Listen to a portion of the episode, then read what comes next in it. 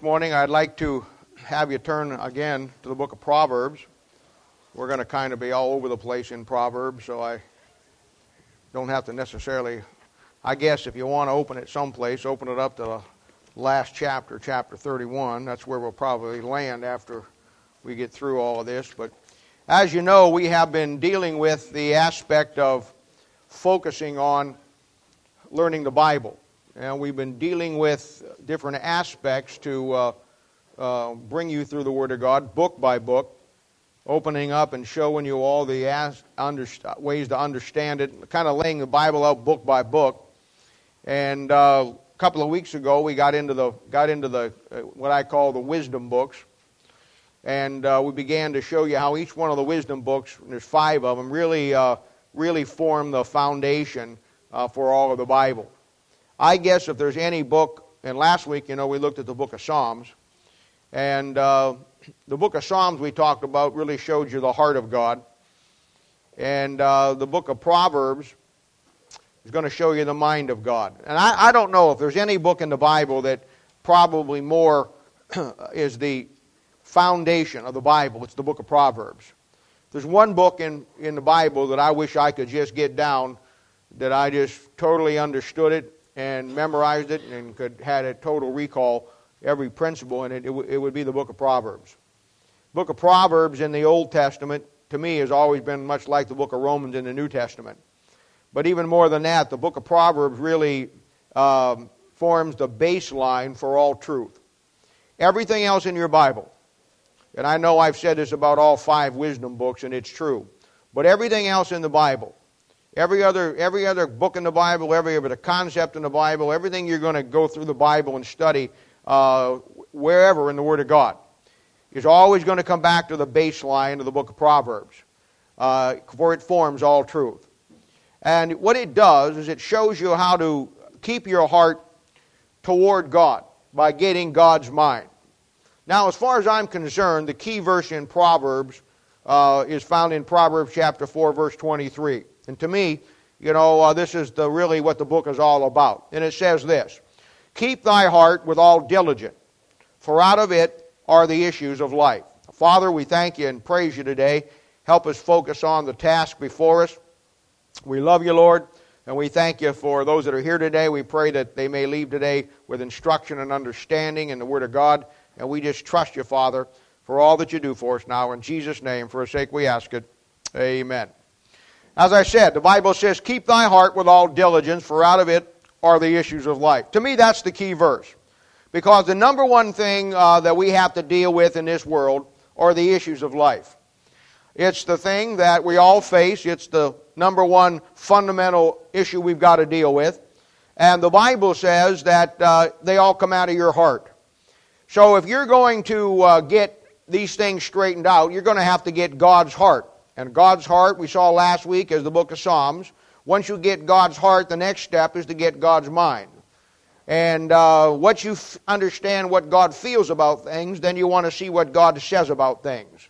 And Proverbs, to me, is the most important book in all the Bible on the issues of life because it shows you how to get God's mind. Uh, and I say this many, many times. I've said it. You know that the job of every Christian is to simply uh, make God's opinion uh, your opinion on everything in life. It's the book of Proverbs that you use to do that. Where Job deals with the sufferings in life and explains it and defines it, Proverbs deals with the cause of effect in suffering. It shows you why things are the way they are from God's standpoint. When you come through the book of Proverbs, you continue. Remember, I told you when we started the wisdom books, I told you that the whole wisdom books are built around two men. And literally, the whole Bible's built around those two men. One's a wise man, one's a foolish man. The wise man is a man who finds out who God is and what God wants him to do and does it. The fool is someone who, who never finds it out or never does it and never really becomes uh, what God wants him to be. And uh, I guess not only is the book of the wisdom books cover that, you find that man throughout all of the Bible. You'll find the Abrahams and the Lot, the Esau's and the Jacob the Judases and the, you know, the Johns. You find it everywhere you go. And then that's, that's also true in life. Life basically breaks down, the issues of life basically breaks down into two concepts. Those who do what the Word of God says and those who don't. And it's as simple as that. And it's on that concept that you begin to understand how the book of Proverbs really um, lays itself out. But in the book of Proverbs, we see the continuation of the defining of this wise man. We find in the book of Proverbs more information on him. Where Psalm shows you that he's blessed because he walks with God, where Psalm shows you his hard attitude toward the Word of God and God, and that's why he's a wise man. The book of Proverbs begins to detail him. The book of Proverbs tells you what a wise man is. He says in 3 verse 35 that a wise man will inherit glory. He says in chapter 10 verse 8 that a wise man receives commandments. He says in Proverbs chapter 11 verse 30 that a wise man wins souls. In chapter 12 verse 15 he says a wise man hearkens to counsel. In chapter 14, verse 16, he says, A wise man departs and uh, fears and departs from evil. In 1815, he says he seeks knowledge. And in 15.7, he says he disperses that knowledge. And in chapter 29, verse 11, the Bible says that he guards his tongue. Uh, all those are a mark of a wise man when it comes from the Bible's definition of what a wise man is. And let me just say, you could take those eight things that I just gave you, and you could spend the rest of your life going through the Bible, focusing on them and studying it out uh, what being wise with God and a wise man as far as God's definition of it is. Then in the book of Proverbs, they also continue to define the foolish man. Where we saw in the book of Psalms, the Bible says, The fool has said in his heart that there is no God. We begin to see the baseline now and the definition and the defining of what a foolish man is from God's standpoint. A foolish man in chapter 1, verse 7 despises wisdom. In 10:18, he slanders. In 14.4, he mocks sin. In 17.10, he uh, uh, resists punishment for correction. In 17.24, his eyes are to the ends of the earth, always looking for something to satisfy. In chapter 20, verse 3, he meddles in other people's business. And in chapter 26, verse 11, he's like a dog that returned to his vomit. And in chapter 28, verse 26, the Bible says that he trusts his own heart. And the Bible begins to show you now and begins to lay out in the book of Proverbs what it really takes to be a wise man and a foolish man. Now, I'm going to give you a breakdown of the book of Proverbs here uh, with all I've said in mind, and I'm going to begin to show you how the, easy this Bible really is as far as breaking it down and understanding it. When you get into the concepts, uh, it's quite a little bit more. And, I, and you got to be patient with me this morning because when I started this outline, and I always do it on Monday morning, I can't wait to get down there and get to work. I give the rest of my day on Sunday to get my brain cleaned out and, and from everything. And then Monday morning, I start to try to lay this thing out. When I started to lay this thing out, I wound up with 10 pages of notes. I finally got it down to five.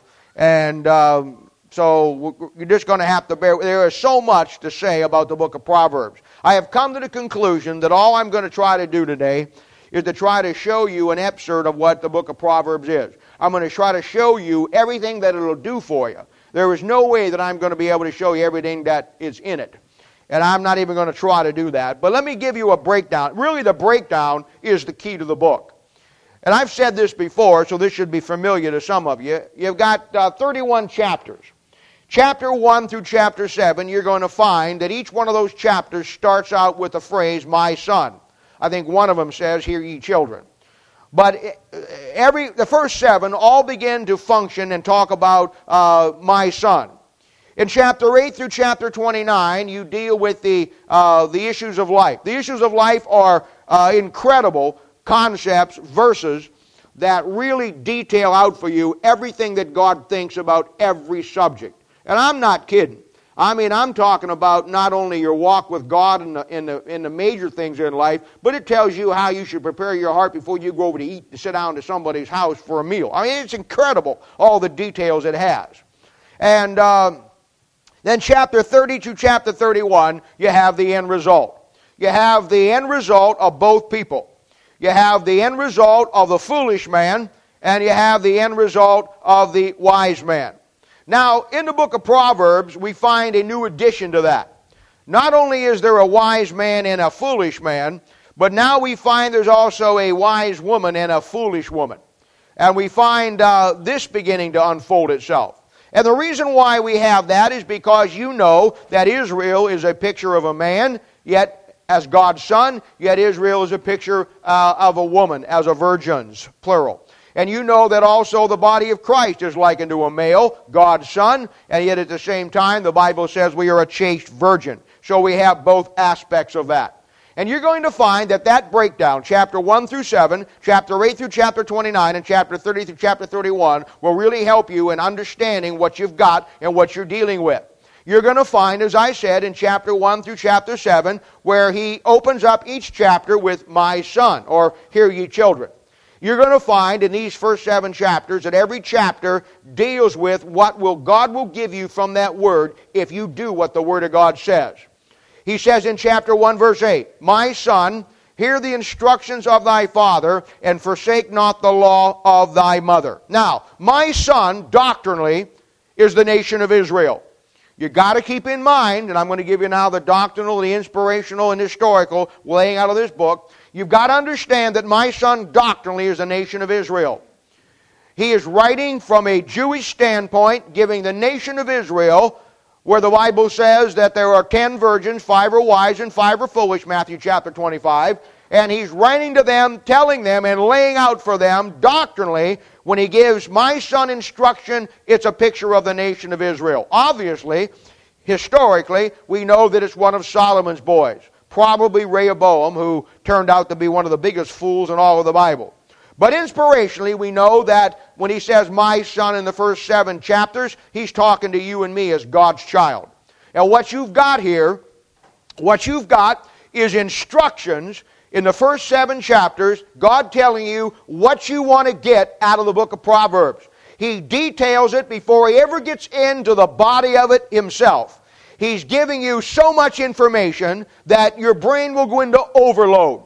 He's laying that thing out in every aspect. The book of Proverbs is one of those multi-dimensional books that just are quite incredible. Not only is he saying, my son, talking doctrinally Israel, not only is he historically talking to Rehoboam, not only inspirationally is he talking to you and to me. Now, he said, My son, hear the instruction of thy father, and forsake not the law of thy mother. The instruction of thy father would be the New Testament. The law of thy mother would be the Old Testament, showing you the complete canon of Scripture, Old Testament and the New Testament. And of course, the instructions of a father being the New Testament, the law of thy mother being the Old Testament. But with that, we find a, a, an incredible concept that goes deeper than that. Because we also know that this, my son, is a picture of instructions, instructions uh, to us as Christians and that great concept in the book of Proverbs uh, it sets up the foundation for, for raising your family and training up your children. Now, we've talked about this off and on as we uh, things come up, and I know that many times I get questions from you, and many of you young parents in here are raising your children and training up your children, and you're trying to do what's right with them, and, and I, we have an obligation and a role to help you uh, to do that. But you're going to find here that uh, the book of Proverbs, without a doubt, is the, is the baseline for raising and training up your children. It is filled with principles on training up kids, and many of the principles are definitive verses. We've talked about the concept of definitive verses, verses that define everything else wherever you find it. Not only is the book of Proverbs the foundation baseline for all truth in general, but it's also the baseline for, for everything that takes place. In fact, when it says, My son, uh, hear the instruction of thy father and forsake not the law of thy mother, I know that from a doctrinal standpoint, it's a picture of the Bible, the Old Testament and New Testament. But when you look at it closely, it says the instruction of thy father and the law of thy mother. You have there the two roles of the, of the parent, the mother and the father. The father's role is defined there, and the mother's role is defined there, and that's where it starts. And then it begins to go from there. It's an incredible concept. In fact, if, if you would read any good books on raising children or training children, and you would, we would read those books uh, from a secular standpoint. And there are some secular, I like the secular books much better than I like the Christian books, because the Christian books are just totally off the wall. With the secular books, not all of them, but some of them, you find some good hard data that is absolutely true, whether the guy is saved or not. And you got to be able to pick through it to know what you're reading, you know, and what you're dealing with. But what I'm saying is this. They'll tell you, and this is true, they'll tell you that a child, when he begins to grow, goes through in, from age six months, eight months, up to time that he's 12 years old, he's going to go through a growth process he's going to begin or she is going to go through a process where you as a parent need to understand what they are and what they're experiencing. It's the book of Proverbs that shows you that. In fact, uh, I've got several books at home, and I had to marvel at this when I saw it. They broke it down from, from the six month to the four year old, and then from five year old to 10 year old, and a 10 year old to 12 year old. Now, those age brackets may or may not be, you know, every child is somewhat different, but I, I couldn't believe when I started to see the thing that they were talking about, it struck me. It struck me that in the first six verses of Proverbs chapter 1, you have broken down for you nine things. And it's nine things that the Bible will do for you, uh, or the book of Proverbs will do for you uh, as a Christian. And it's nine because it's the number of fruit bearing. And he says that the book of Proverbs, first of all, is to know wisdom and instruction. It's to give young men knowledge. It's to receive instruction of wisdom. It's to teach us justice, judgment, and equity. It's to give subtlety to the simple. It's to uh, per- uh, perceive the words of understanding. And it's to give the young man discretion. Let me tell you this. The book of Proverbs, based on what I just said, in your life as a Christian, when you begin to put the Word of God into your life, when you begin to put the book of Proverbs into your life, and you begin to do Take that first step to become the wise man that God wants you to do in the process of your spiritual growth. What you build into your life, or what I should say the book of Proverbs builds into your life, is a value system. A value system of understanding things that, that understand where God is at. Now, when you have a child and you're training up that child, and I'll sit down with any parent that is trying to do a good job with their children, and I'll show you how to. I can't give you this thing in detail this morning, but because the book of Proverbs is so extensive. But I'm telling you, when you look at this thing, these nine things break down into the exact same age groups that you need to be looking at training your children in as they grow up. From six months to four months, it's one thing justice, judgment, and equity. When they get to the point when they're five years old to ten, you teach them to know wisdom instruction. You give them, you give the young man knowledge, and you teach them to receive instruction and wisdom. And by the time they're ten to twelve, you're now giving subtlety to the simple. You're teaching them to perceive the words of understanding, and you're giving that young man, that young lady, the most important quality you can teach them, and that is giving them discretion. You know what discretion is? It's a value system. It's to know what and when to do this and when not to do this. It's the ability to look at life and say, life is choices. I'm not going to make that choice, but I'm going to make this choice. That value system comes in because we, as God's people, in our own lives, God teaches us from the Word of God and gives that into our lives. The book of Proverbs is the greatest understandable book in the Bible that gives you and me God's value system.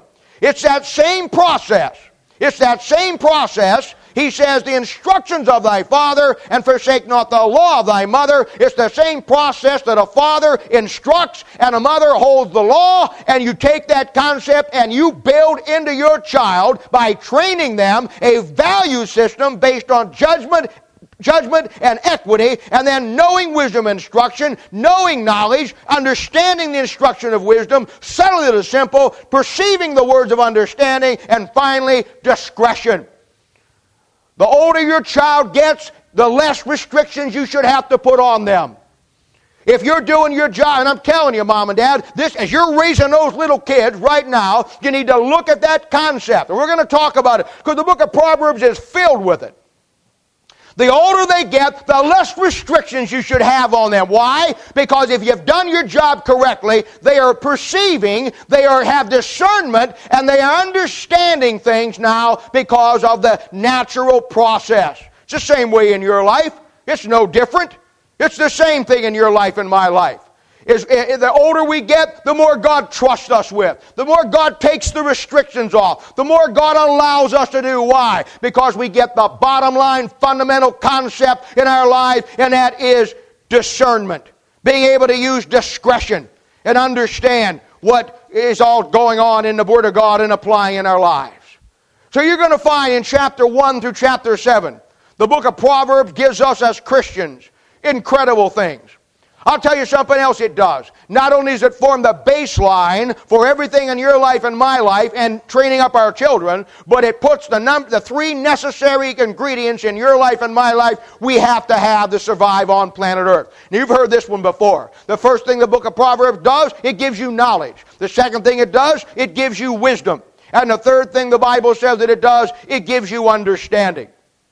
Now, let me just talk to you about this for a moment. We know that knowledge is facts. Everybody amasses knowledge. Everybody learns things. You learn it from school. You learn it from reading. You learn it from whoever, whatever.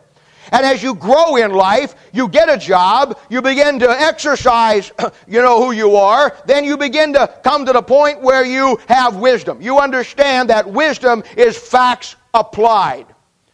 But I'm telling you this understanding defined from the Bible has nothing to do with knowledge or wisdom. It's the ability to take knowledge and wisdom and then through understanding see how God is doing what He's doing based on what the Word of God says in the day and age that you live. We all like to listen to our, our radio talk host, probably most of you from the conservative side. You like guys like Rush Limbaugh. I like to watch Bill O'Reilly. I like Fox News.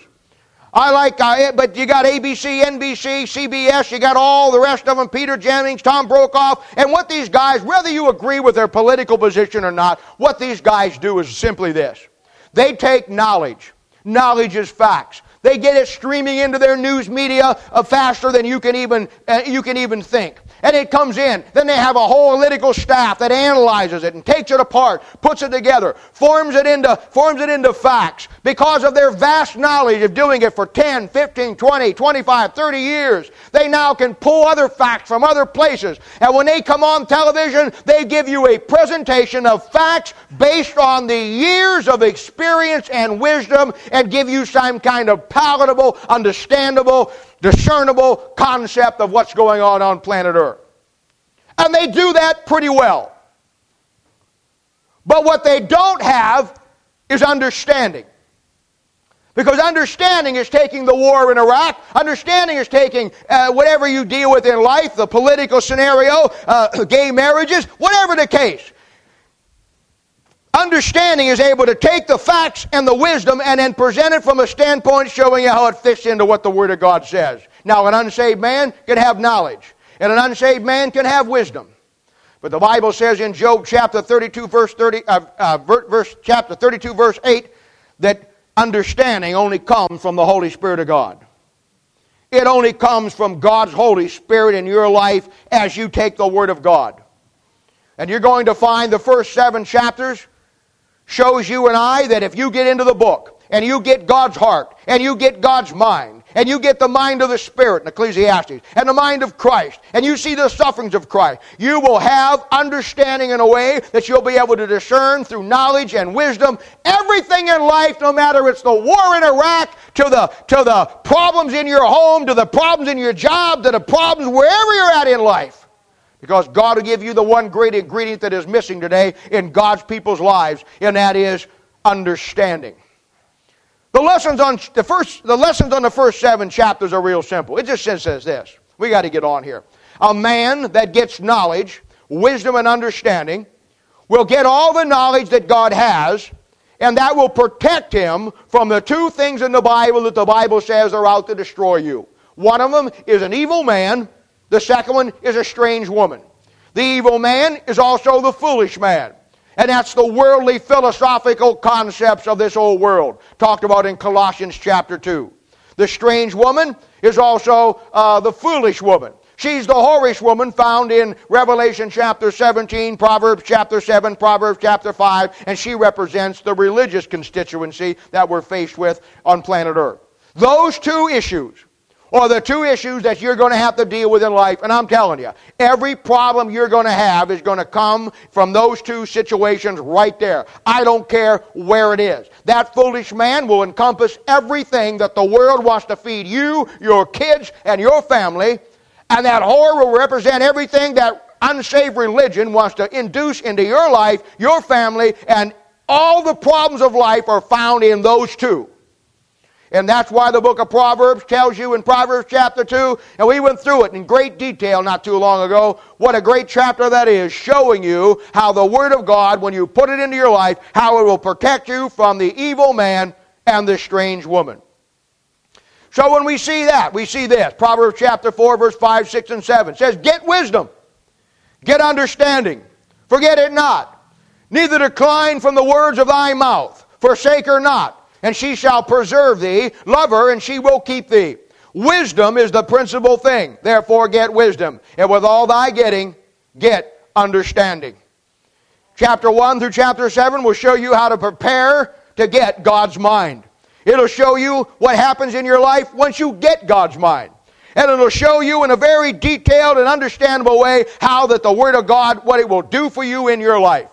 And I'm telling you, the first seven chapters are unbelievable as far as what they contain about your own personal relationship with God, your own personal relationship in teaching the Word of God, and all the concepts that you have to have to face the issues of life. And then we come in chapter 8 through chapter 29. Oh, man. I mean, uh, all these chapters deal with literally hundreds, if not thousands, of bits of truth that all form doctrines on the issues of life. Some of the greatest verses that stand alone as definitive verses are found in these chapters. Others connect with other doctrines to form great principles. And I wish I'm going to come through these chapter by chapter, and I'm going to give you it one. But I'm telling you what, don't think that that's all that. It, I mean, these chapters are just loaded. I'm telling you, they are loaded. But I got to say this: if there's one word that would catalog all this great truth, this truth that'll help you survive life on planet Earth, this truth that'll help you raise your family right and get you the judgment seat of Christ with everything that God wants you to have, I can say the word in one sentence, in one word simplistic. God takes in these chapters the most complicated concepts of life and makes them down into one liners that anybody with a sixth grade education could understand. Sometimes he uses the concept of farming. Sometimes he uses the concept of kids. Sometimes he uses the concepts of animals. Some, eh, it's, he breaks it down so simplistically that if anybody is paying attention, you could get it and understand it. But boy, I'm telling you right now, in chapter 8 through chapter 29, we have the issues of life. In chapter 8, one of the things we have, and I'm just picking out the major things here, each one, because otherwise we'll be here till Jesus comes back. But chapter 8 deals with a, perception of God's wisdom being eternal. You know, years ago, and I say years ago, hundreds of years ago, 400 AD, which is even more than hundreds of years ago, but a long time ago, once upon a time, there was a great theological debate. The great theological debate was a man between Athanasius and Arius. Arius come up with the concept that Jesus Christ was the begotten God. Athanasius come up with the concept that no, he wasn't. And these two guys went at it, and they even had some religious councils about it. And out of the religious councils came what we have commonly called today the Apostles' Creed, which is nothing, says nothing, and it was kind of compromised between the two. But that goes to show you how that men will forsake the Bible. They'll get into issues that have that they shouldn't even be into because the Bible is so clear on it. Chapter 8 of the book of Proverbs shows you the great mysteries of Ephesians chapter 1 verse 9, Ephesians chapter 2, 1 Corinthians chapter 15. It shows you the person of Christ in eternity before Genesis chapter 1 verse 1 and shows you how that thing laid out and shows you that God, Christ, was not a begotten God. It shows you the eternalness of Christ in a personification of wisdom. And it's one of the greatest chapters and I guess it's fittingly, it's the first chapter that begins to deal with it because that has always been the number one issue down through the history of time was Jesus Christ God. Second issue was probably baptism. But without a doubt, the number one issue on the face of this planet down through the history of the church was the deity of Christ. And the first chapter, when he opens up the great issues of life, deals with that issue. In chapter 9, you got a definition how the Holy Spirit of God works in the Old Testament through the seven spirits of God uh, which is talked about in Revelation 4 and Isaiah 11 and many other places. In chapter 10, you have a picture of a wise son versus a foolish son. and talks about there in verse 5 the seasons that we have on this earth. We've talked about that before. Your life and my life is built around four seasons. I'm not talking about the singing group. I'm talking about the, the literal four seasons that God has put this planet around. They're there for a reason. And they're, they're incredible when you begin to study them. And you'll find that you have a season on this planet, and you're going to wind up being a wise son or a foolish son based on how you view that. In chapter 11, we have the great chapter on balance. And I've told you before that balance is the number one key in the Christian life. When I say now that you have a great chapter on that, that's really not not exactly true because I could take probably 50 other things in that chapter and say, this is the great chapter on that. But so you understand where I'm coming from. I don't want to give you that this is the only thing that's in there. I'm just picking out something that you need to see here to show you, show you the consistency of this thing. But you have the great concept on balance. And yet, when you come down there in verse 18, it talks about, I'll show you how to put a little thing together. It, it talks about a sure reward. A sure reward. How do you get a sure reward? How in the world do you get a sure reward? Well, you have to have, get a sure reward by having a balance. That balance in your Christian life will guarantee you that at the judgment seat of Christ, you'll get a sure reward. And yet, when you take that little concept and you're running through the Bible, you'll find in 2 Peter chapter 1, verse 9, that God's given you a sure book. You'll find in 2 Peter chapter 1, verse 10, that God's given you a sure calling. And you'll find in Proverbs chapter 11, verse 8, uh, 8, uh, 18, that God's given you a sure reward. You see, when you get a sure book and you invest your life in that book, God will give you a calling. That calling is what God wants you to do. It won't be something that you think you should do, or I hope I'm doing right. It'll be a sure calling. And when you get a sure book that gives you a sure calling and you do what the Word of God says, I guarantee you, the judgment seat of Christ, you'll get a sure reward. You know what the key is? Balance. Balance. In chapter 12, you have the attitude toward learning. You know, I've learned this in life. I've learned this in life. You have people that fall into two categories. And I told you, basically, wise and foolish. The wise people are teachable. The foolish people are unteachable. I know people that you couldn't teach them anything about anything because they think they know it all. They're unteachable. And the thing that I look for when I spend time with anybody in the Word of God is that teachable spirit. I mean, I don't know how many times I, you know, over the years, I began to talk with somebody who had tremendous problems in their life, and five minutes into the conversation, they're telling me what they ought to do like they're the expert in it. And of course, the bottom line is simply this, my friend. Some people are unteachable. You just can't teach them anything. And you need to understand that in life, you need to look for the ones that are teachable. We spend so much of our time, waste so much of our time, working with people who are unworkable, unteachable, and we pass up the people who want to learn. And uh, he says in verse 1 Whoso loveth instruction loveth knowledge. But he that uh, hateth reproof is brutish. Brutish is somebody that's always in a bad mood, always, always someone who, who always has an issue with life, always wanting to blame their problems on somebody else instead of just learning from the problems they have. In chapter 13, we have a great instruction on how to be wise. You want to be wise? I don't know that anybody in this world that you wouldn't. Now they may not be sincere in their answer, but I can't. I've never met anybody that was a Christian that I said, "Do you want to be a wise or do you want to be an idiot?" I've never had anybody said, "Yeah, I want to be an idiot." Now a lot of them wind up being idiots, but I've never had anybody be honest enough to tell me, "Yes, Bob, I just want to be an idiot." and you know what?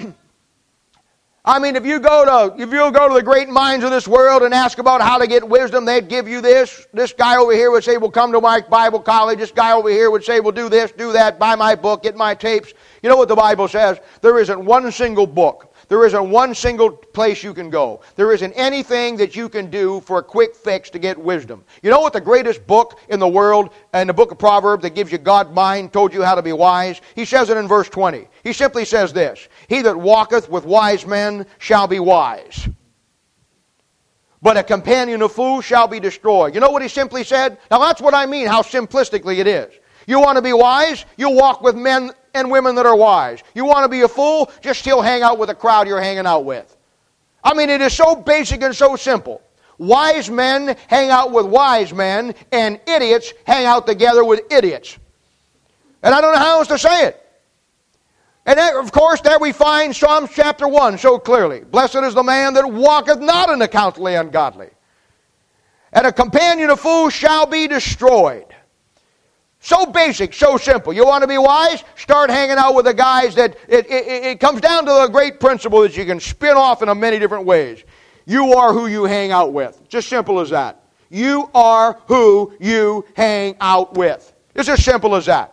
I don't know how else to say it. You may not like that. You may not agree with it. But you know what? By the time you're 40 or 50, 60 years old and your life is so upside down and a mess that you can't even go back and fix it, you'll come to the reality what I was saying was true. Call me then. You can say you're sorry. It's all right. No problem. Chapter 14. What a great chapter on a mother, how she should build her house. This connects with chapter 9. He says in verse 1 Every wise woman buildeth her house, but the foolish plucketh down with her hands. You know what that says? That goes back to that concept about the in- instruction of a father and the law of the mother. That goes back to chapter 9 that talks about the seven pillars of God over there. Oh, I'm telling you, it begins to connect the chain down through here. If you want to build your house and build your family and train your kids right, if you're a young couple out there saying, hey, I don't want to make a mistake, I want to do what's right, I'm telling you, the book of Proverbs is the place to go. And you can put that stuff together and it becomes an incredible concept. Chapter 15. Great concept on the investment of your life. Here he says in verse 6 In the house of the righteous is much treasure, but in the revenues of the wicked is trouble. You know what that verse simply says? Your life this morning, my life this morning, is nothing more than what you've invested it in. Your life and my life this morning is nothing more than what, it is inve- than what you have invested it in. I mean, it's an incredible. We all make investments in life. That's what life's all about.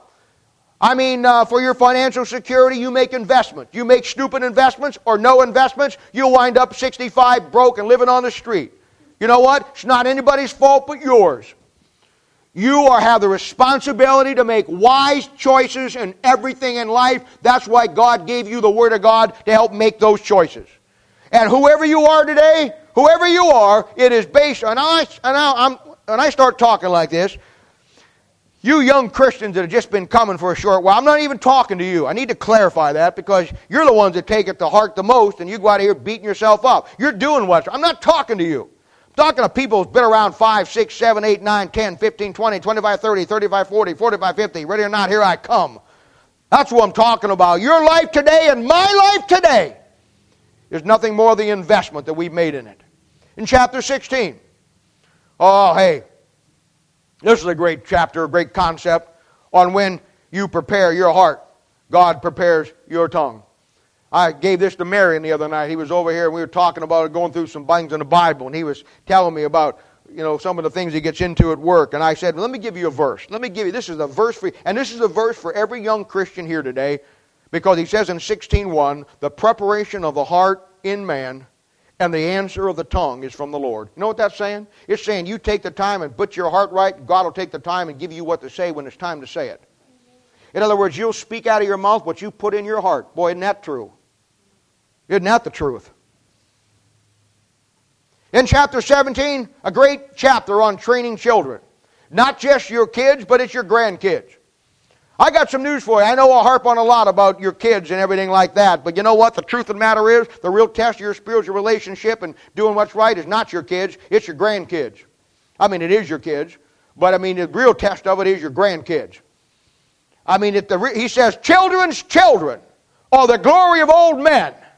Children's children are the glory of old men. And I'm telling you right now, that's the true litmus test. I mean, your kids can be good, can be and do everything down the line, but the real judgment isn't in, the real jury isn't in till the grandkids are raised. That shows you because that thing happens to go through. I can't tell you. I don't have time this morning to go through that generation concept. That generation concept in the Bible is one of the most unbelievable things you have ever seen in your life. That's why the Bible says that it isn't just your children, though they should be what they need to be, but it's your grandchildren because in the Bible there is a generation concept that is unbelievable. Chapter 18. Great chapter on how to deal with unsaved people.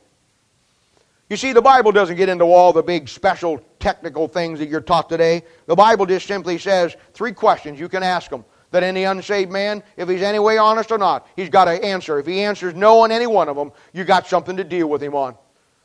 I wish we had time to go through it this morning, but we don't. But boy, the Bible's filled with it. Chapter 19, one of the great Bible principles on the heart of man in all the Bible. This is the definitive verse, verse 21. There are many devices in a man's heart, but the counsel of the Lord thou shalt stand. Wow, what a great verse that is. That lines right up with Romans chapter 1. Chapter 20, the great chapter on the spirit in man.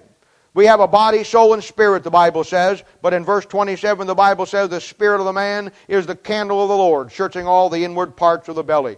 It gives you whole insight. And I'll tell you, if there's anything that's screwed up today as far as men understanding the body, soul, and spirit concept, it's the fact that they don't even know what in the world they're talking about from the Bible's defining it the way the Bible lays it out.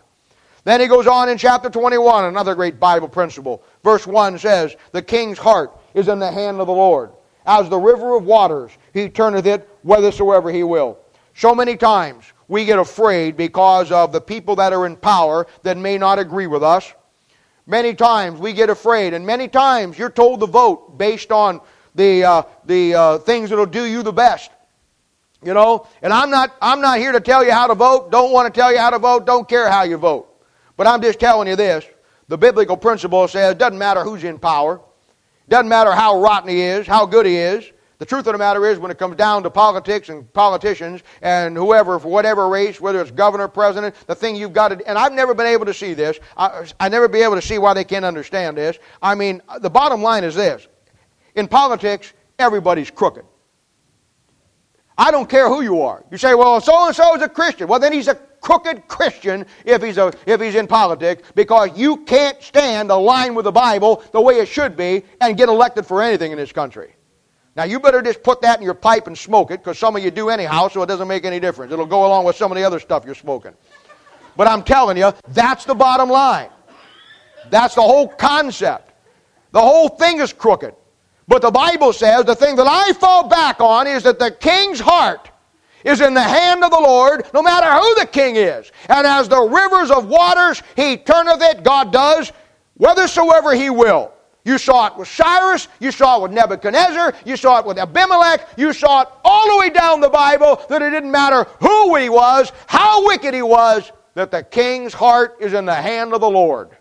That king may not even recognize God. He may not even, he may hate God. Makes absolutely no difference. He does what God's Spirit tells him to do.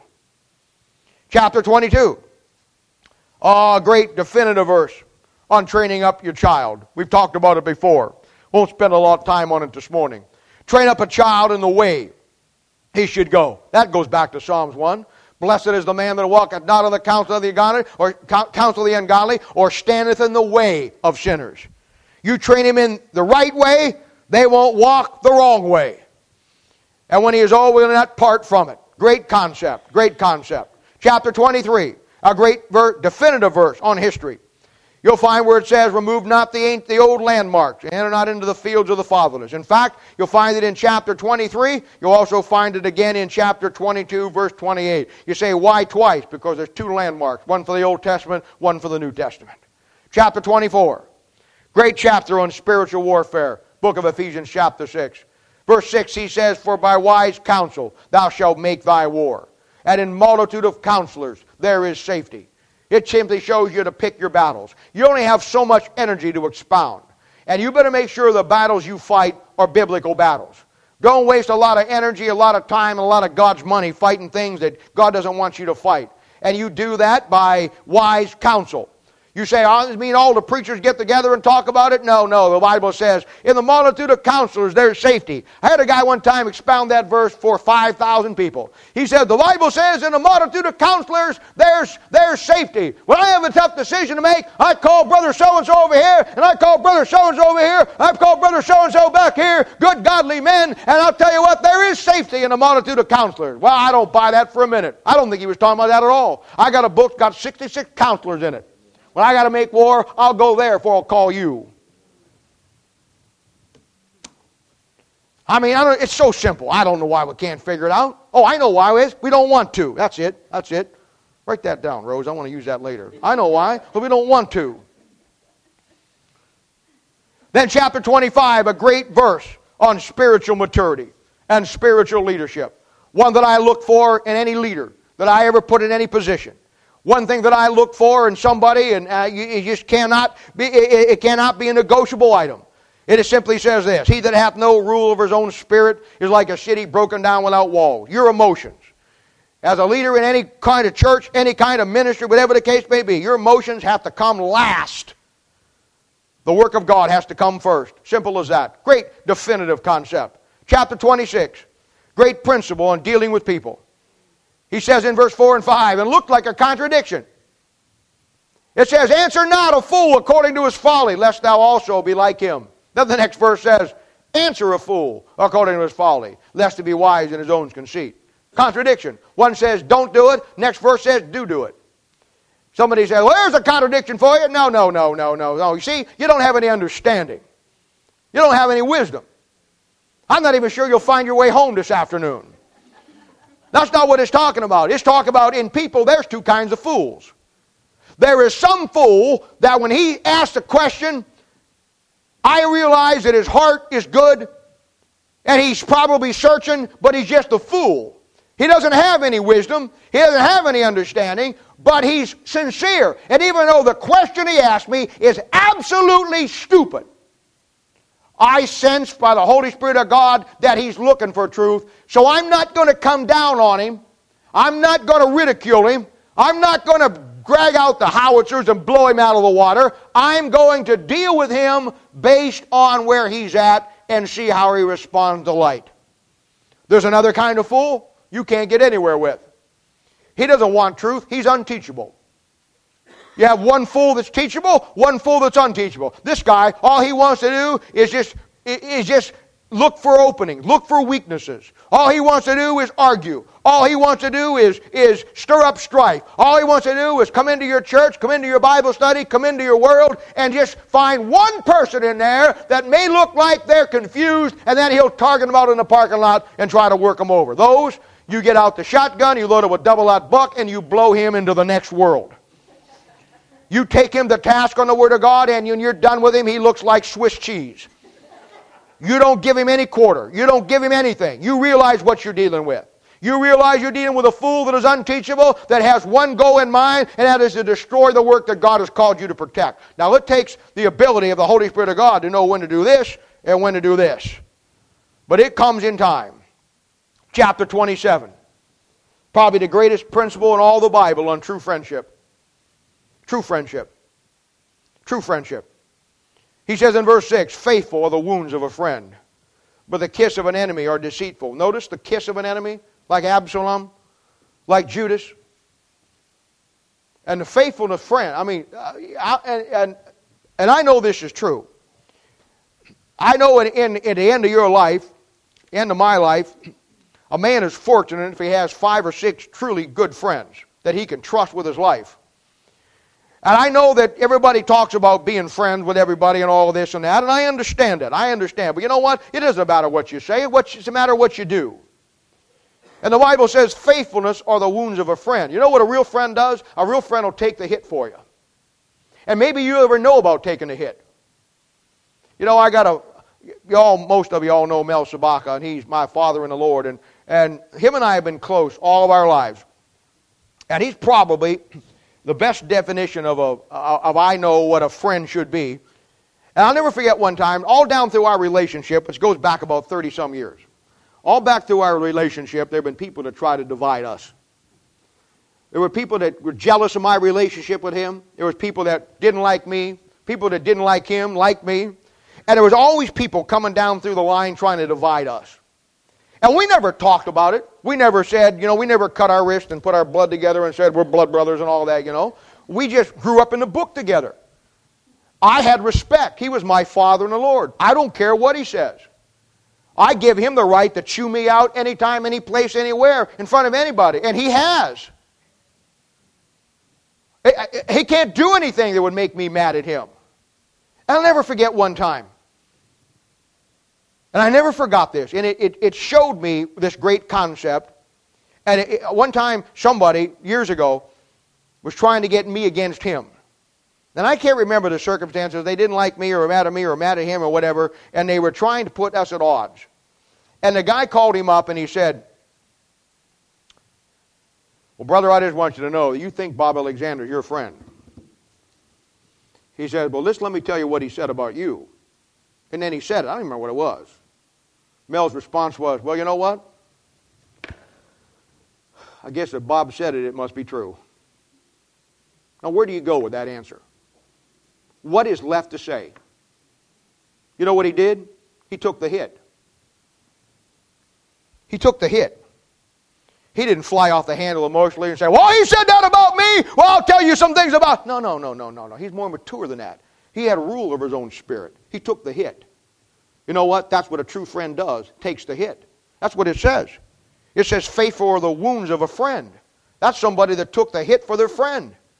That's what it is. A true friend protects your back, and if he has to, he takes the hit. I mean, the Secret Service, they're trained from day one to jump in front of a bullet for a president, but they get paid to do it. A real friend from the Bible standpoint won't even think about doing it. He'll just do it because it's part of the process of growing in the Lord with someone who has given you the Bible or loved you or you love them and you have a relationship together. And you know what? You've come to the point where there is nothing. There is nobody. There is no circumstance, big, little, or small, stupid or indifferent or mon- monumental, that'll come in between that friendship simply because the faithful are the wounds of a friend. Now, the doctrinal application of that is Christ. He's my friend and he was wounded for my transgressions. He took the hit for me. You know what my job should be? Take the hit for my brothers and sisters in Christ. Simple. Simple. Then, chapter 28. A great principle. Great standalone verse. Wow. Boy, there are so many of them here. A great standalone verse for the United States of America. Wow, what a verse. It says down there in verse 5 evil men understand not judgment. See that thing? Evil men don't have any understanding. They got facts, they got wisdom, but they don't understand judgment. Dan Rather, he can't get it. Tom Brokaw ain't got a clue. Bill O'Reilly couldn't figure it out if his life depended on it. Rush Limbaugh, never happened. You know why? Because they that seek the Lord understand all things. That's why. You see, understanding comes from the Holy Spirit of God. So the world, unsaved and saved people without understanding, they look at AIDS and they think it's just a real blight on our society. They don't understand how it runs back through the Bible and how it's judgment on sodomites in the Old Testament. See? You don't understand that. And some of God's people don't like that. Some of God's people doesn't like that. You know what? I don't know what to tell you. I don't know what to tell you. I'm going to stick with the book. That's God's judgment. Some people think nine. I remember. I remember. I remember nine one one. You know, there were preachers that talked about that nine one one was God's judgment on this planet. And I mean to tell you, the absolute world went into a tithy, our American world. I mean, everybody on the planet and from America was upset and in arms because how could you say, how could you be so cruel to say that a great loving God could come down and crash two planes and kill 3,000 people in this great country, how in the world could you say that? I would say that because the Bible says that. Talk to Noah. Talk to the guy up there, if he has time, who's beating on the door as the rain's coming down and say, Sir, I'd like to interview you. Why are you here? And what are your thoughts? I want in the boat. What about that old man preached for hundred some years? God's judgment was coming. Wouldn't I see you on CNN that night saying, God's judgment don't come, don't be crazy about that old man over there? You know what? You know what his problem is? It's the same problem the world's got. No understanding. No understanding. No understanding. Evil men don't understand judgment. They don't understand what war is. Why, there's been war from time and eternity. There was a time when Jesus said, You don't need a sword. And you better pay attention to this. There's a time in the Gospels when he says, don't take a sword. And then there's another time when he says, Sell your garment and buy one. You better understand what falls on both sides of that. You better understand. If you put that in a new modern translation, he'd say, Don't bother getting a handgun. And then the next verse he says, Get you a big magnum with a 20 round capacity clip and five or six thousand rounds of ammunition and a laser sight and claymores. Keep those neighbor kids out of your yard.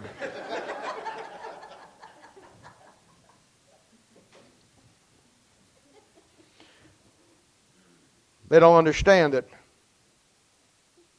hell hell's God's judgment on sin in the afterlife. War It's God's judgment on sin in this life. They don't understand it. You know why? Because evil men understand not judgment. But they that seek the Lord understand all things. In chapter 29, oh, what a great, great verse, great principle this is. It says, Wherefore there is where there is no vision, the people perish. But he that keepeth the law, happy is he. Now I've heard all my life that used as I heard all my life that used in the sense of, and it's a true sense, that God's people need a vision, and they do. You know, there's great parallels between pastors and parents. You realize that a pastor and a parent, they deal with the same issues, just on different levels. And I know everybody likes the verse, whereas there is no vision, verse 18, the people perish. But the verse before that says, correct thy son, and he shall give thee rest. Yea, he shall give delight unto thy soul. That thing is not talking about giving a vision to God's people. It's talking about giving a vision to your son or your daughter. You know what a parent's job is? Is to provide vision for your child. Child doesn't have a vision. He doesn't have a vision at all. He doesn't have a clue what is out in life, and it's the parent's job from the book of Proverbs and the Bible to, to prepare and lay out a vision for that child. If you don't give him a vision, he'll sit in front of the television and he'll get his own vision. If you don't give him the vision, the kids at school will, his science teacher will, the kids that he's running around with will, somebody will give him the vision.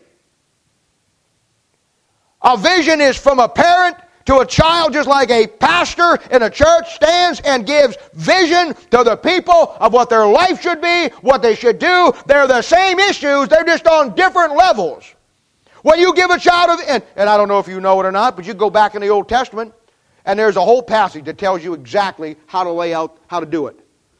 I'm not just saying, give a vision. I'm telling you the Bible tells you that, and then takes you someplace else in the Old Testament and tells you exactly, step by step, by step, by step, how to do it. Some of you have, some of you haven't. I don't know what else to tell you. The vision develops his mind. The, the, vision, the, the vision shapes his will. The vision brings him to the place where it molds his spirit and his soul. And as you take the promises of the Bible and the concepts of the Bible and provide that vision for your child, it brings them to the place or her to the place where they have a value system to make decisions because they have a vision to identify it with. I don't know what to tell you. I don't know what to tell you. This book of Proverbs, if you're raising your kid, I'm telling you right now, if you got a little baby and you're trying to raise that kid, or that kid is three or four or five or six, get him while you still can, get her while you still can, I'm telling you, you need to learn. If that means you come over and sit down in my house and I tell you how to do it, I'll show you how to do it, I don't care. You need to learn how to provide a vision for that child that you shape his mind, mold his will, and bring him into concepts that give him the vision that God wants him to have or he'll get the ones his friends want him to have. I don't. I, I just don't. I. You know what? I. I don't know, man. I just.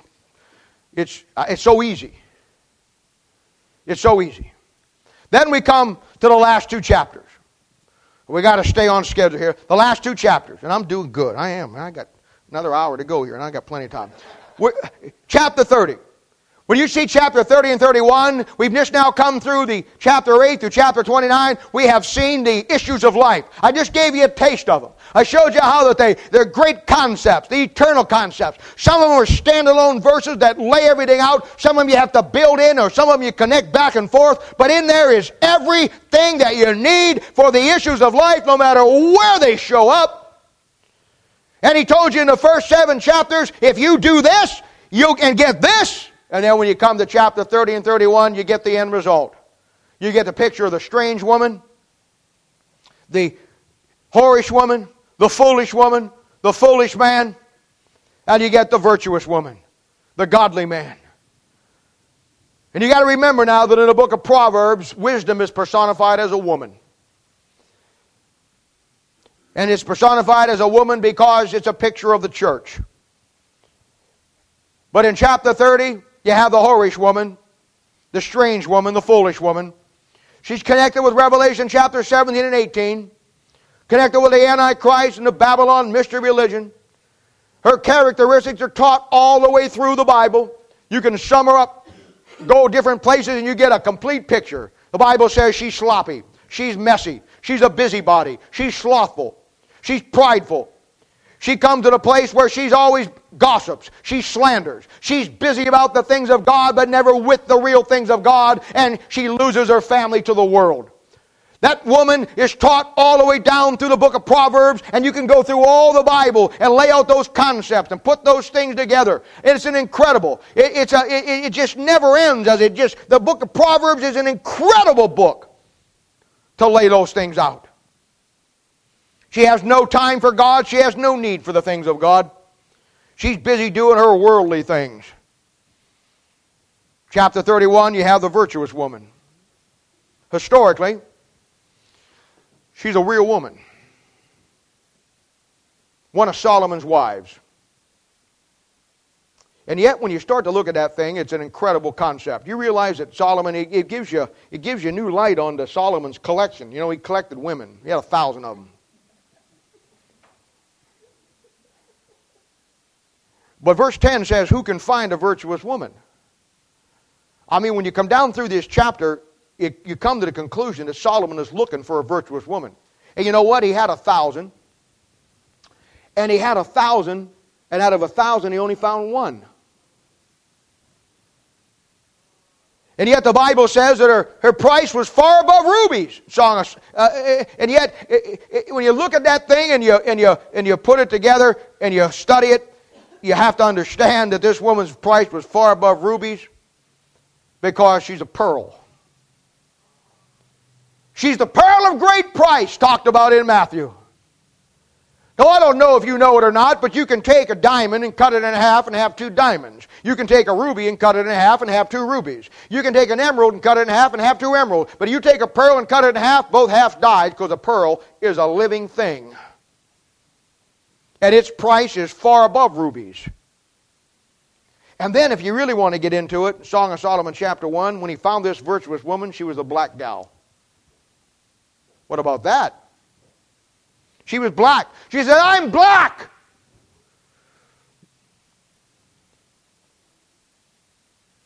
You know, out of all the pearls that you can find, the rarest pearl is a black pearl. I asked a guy one time at a gem and diamond show place one time, you know, about black pearls, and I asked him how rare they were. You know what he told me? Honest to goodness. You know what he told me? He said, oh, about one in a thousand. I said, amen. He said, what'd you say? And I said, never mind.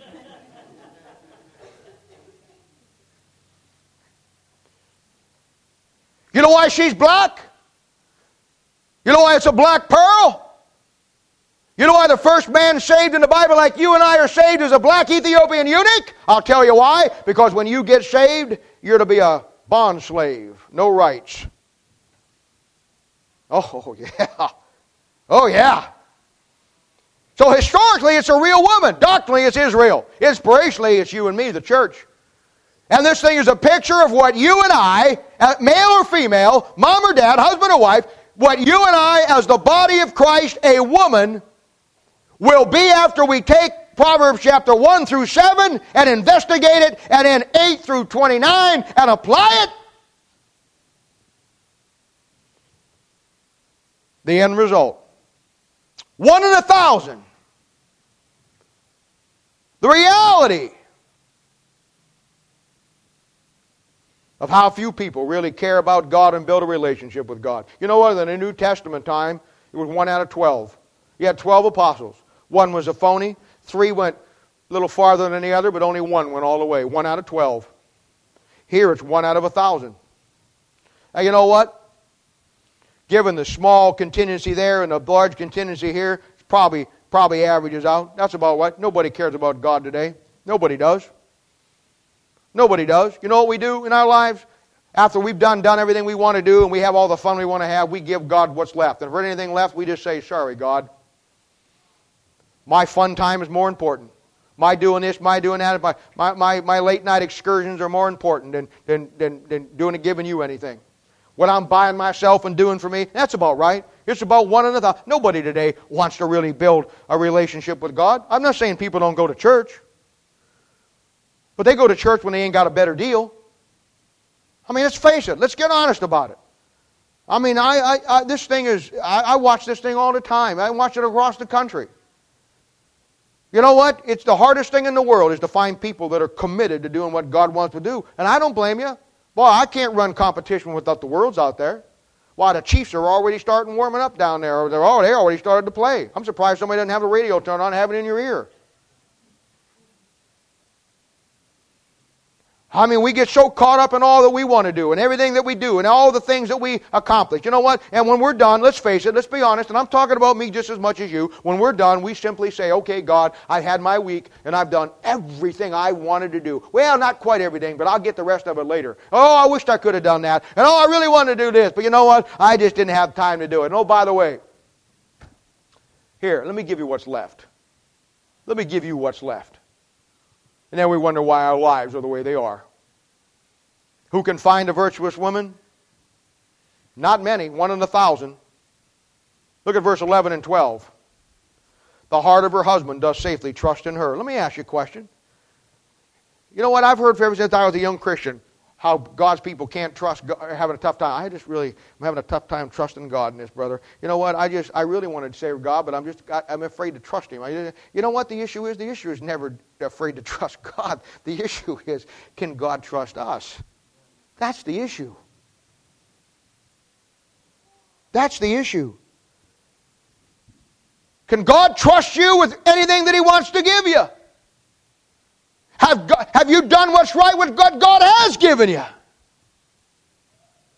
Verse 13 says, She seeketh wool and flax and worketh willingly with her hands. That reminds me of Rebecca back in Genesis chapter 24 when, when they're looking for a bride for Isaac.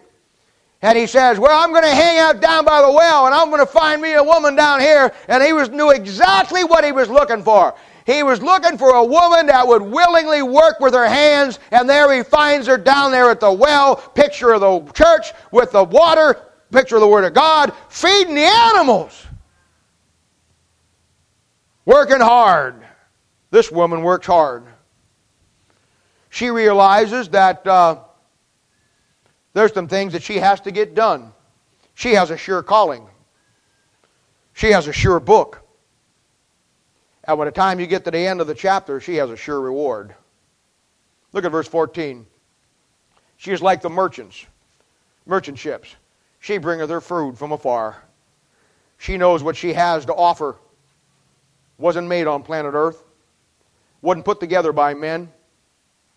But it's settled in heaven. And it came from a long way. God sent it down supernaturally. And she understands what she has. And she understands what it is. Look at verse 15. She rises also while it is yet night and giveth meat to her household and a portion to her maidens. Wow. Rises while it's night. Picture the church age. Giveth meat to her household.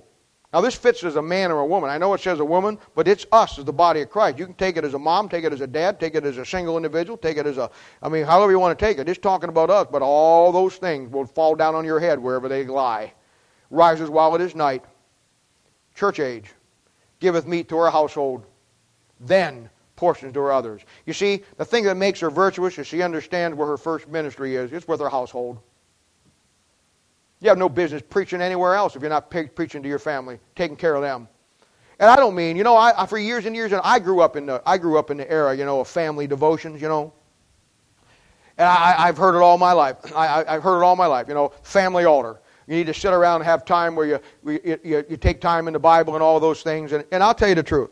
I think that the reason why, the reason why that so many of God's people have lost their kids and so many kids are out in the world and so many of God's people are so shallow today across this Christian world of ours is simply because that was the worst advice anybody could ever give them. You know what? It isn't about sitting down and reading the Bible to your kids. It isn't about sitting down having family devotion, putting some little scrappy thing together that shows them principles, and I'm all for that. But you know what? It isn't about that. It's about living family devotions. It's not just about saying it and then going out and doing what you want to do. It's about saying it and living it. It's about living family devotions. I, I, heard all my life where they stood up and then they said, You ought to have your family altar, you're going to lose your kids. And I knew guys that read their Bibles and taught their Bibles and sat down at, and every night before they went to bed, sit down, kid, just opened the thing up and went through the Word of God, and they still lost their kids. You know why? Because those same guys were reading it, but they weren't living it. Devotions aren't something you do to your family, they're something you live with your family. Now, I ain't not saying it's always going to be perfect. I'm not going to say there ain't times when you don't disagree and don't fight and you don't have problem back and forth. Sure, I'm not trying to paint this picture of a rosy life where the kids just are always perfect and the wife and the husband relationship is always perfect. You all got ball bats with your names on them.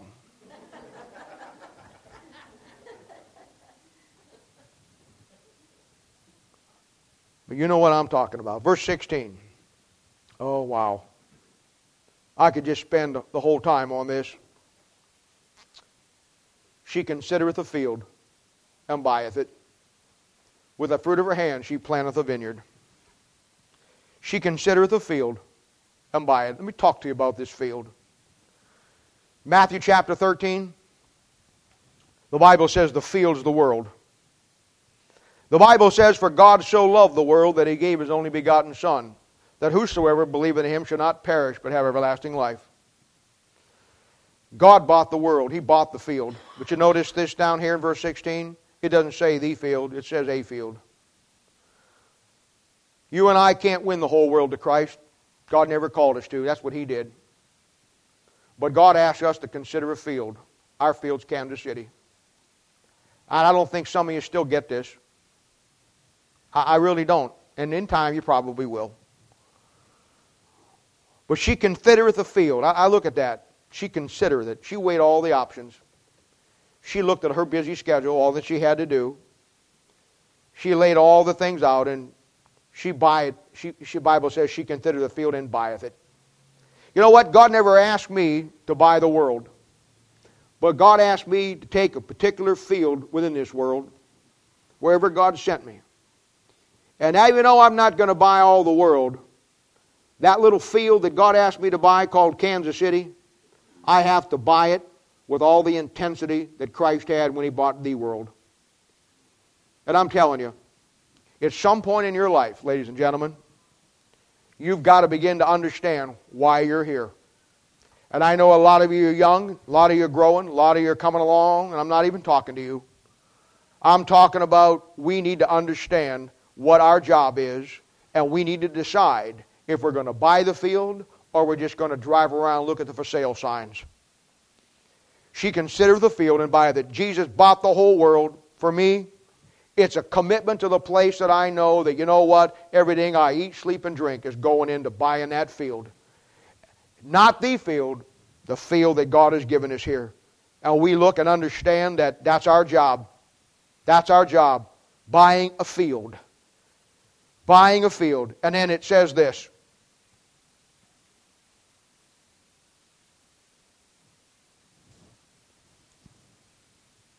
She considereth a field and buyeth it. With the fruit of her hands, she planteth a vineyard. You know what a vineyard is? It's a field with a lot of trees in it. It can be grape trees, apple trees, any kind of trees. But you know how that field gets turned into a vineyard? It starts with a man who says, That's my field. And he looks at that field and he says, I'm going to buy that field and I'm going to turn that thing into a vineyard. And then the first thing he does before he ever plants anything, he clears the field. It's got a lot of things in it that keep you from planting. It's got rocks, it's got dead things, wood, it's got stumps, it's got stuff that you've got to clear out of there, and boy, that is back breaking work before you ever plant the first tree. There's a lot of work goes in for anything you build for God. But anything you build for God, my friend, only comes after you clear the ground and clear the field, and then it only comes one tree at a time. You ever notice those trees over there in Genesis? They were seed bearing trees, had seed within themselves. That's what you do. You win one person to Christ. They bring a brother, sister, mom, dad, another friend. This person comes, this person comes, this person gets saved, and one at a time, when you've committed to buy the field, you're committed to plant trees in that field. How many are tree planters? That's the name of the game. Saying, you know what? I'm going to plant a tree. I'm going to find, I'm going to ask God for somebody to help me influence for the cause of Christ to put them in this vineyard. That's where it comes. You don't build a church by just saying, okay, we got a building, here we are, everybody come. No, no, no. The work is clearing the field and then planting it one tree at a time. That's what it takes. That's what it takes. Verse 17 says, She girdeth her loins with strength. Ephesians chapter 6, verse 14 says, Her loins are girded about with truth. Verse 18 says, She perceiveth her merchandise is good, her candle never goeth out. Her relationship with God is paramount. Nothing takes its place. There isn't anything in this world that she would take for what she has with God. Verses 19 and 20. She layeth her hands to the spindle, and her hands hold the distaff. She stretcheth out her hand to the poor, yea, she reacheth forth her hands to the needy. She's a good witness. She understands the concept of giving herself to God, taking what out of the abundance that she has. Not just money, but all the things that God has given her, the abilities that she has, and she stretches out her hand to the poor and to the needy. Then verse 21. Wow. She's not afraid of the snow for her household, for all her household are clothed with scarlet. You know, I don't know how many times I've had a young couple say to me, You know, we want to have kids, but I'm just afraid to bring kids into this world. We, we talked about having kids and we talked about having children. But you know what? The time is so wicked and I see things in school and society, and I just, I, I'm just really afraid, you know, to bring, bring kids into this world. Well, let me just say this to you. Don't be afraid of the snow. You know why you, this woman is not afraid of the snow? You know why this woman is not afraid of the winter? Because she did the work while summer was here. You know, one time Paul was talking to Timothy, or whatever, in 2 Timothy chapter 4, verse 21, and he said simply this. He's in prison. And he makes one of the most, I think, the amazing statements that carries so much with it, but it looks just like a flippant statement. You know what he says to Timothy? He says, Do thy diligence to come before winter. Psalms chapter 1 says, And he should be like a tree planted by the river of waters that bringeth forth his fruit in his seasons. We have four seasons. We have fall, we have summer. We have spring. We have winter. You know they're there for a reason. You know the great principle is there's some things you better do before winter comes. You realize the older a person gets, the harder it is to win him to Christ. You know why? Because their seasons get over. You know, just like there's four seasons out there, and you go look at Ecclesiastes, and it puts all those things together, and you go back to the book of Proverbs and put it all together, you realize just like that God gave you four seasons on this earth, you've got four seasons in your physical life. The first season you got is the season of life. You're born in the springtime, you grow up into the summer. It's in the summer when you're playing softball, it's in the summer when you're athletic. Then you go into the fall and then winter comes. You can't do the things you used to do anymore. Can't play ball. Can't climb mountains. Just like an apple tree can't bring apples in February. An 80 year old man can't climb mountains. Like, and I'll tell you something else you can't do. You can't carry the gospel like you could when it was summertime. God help us not to climb more mountains, hit more softballs than we do with what God gives us in summertime. There's a season to your life. And I'll tell you something else, too. There's a season to your kids. Your kids start out little and young.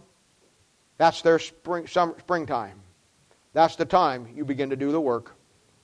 All planting has to be done in spring so that the end of summer the fruit can come before the winter gets here where there's no raising any fruit. You take a family that comes to the point where they don't do that right, you know what? There comes a time in their children's lives where you can't reach them anymore. They don't listen to you anymore. They do their own thing. You know why? Wintertime. Wintertime. Season to your life. Season to your kids. I'll tell you something else. There's a season to your ministry. Bible says, bringeth forth his fruit in his season.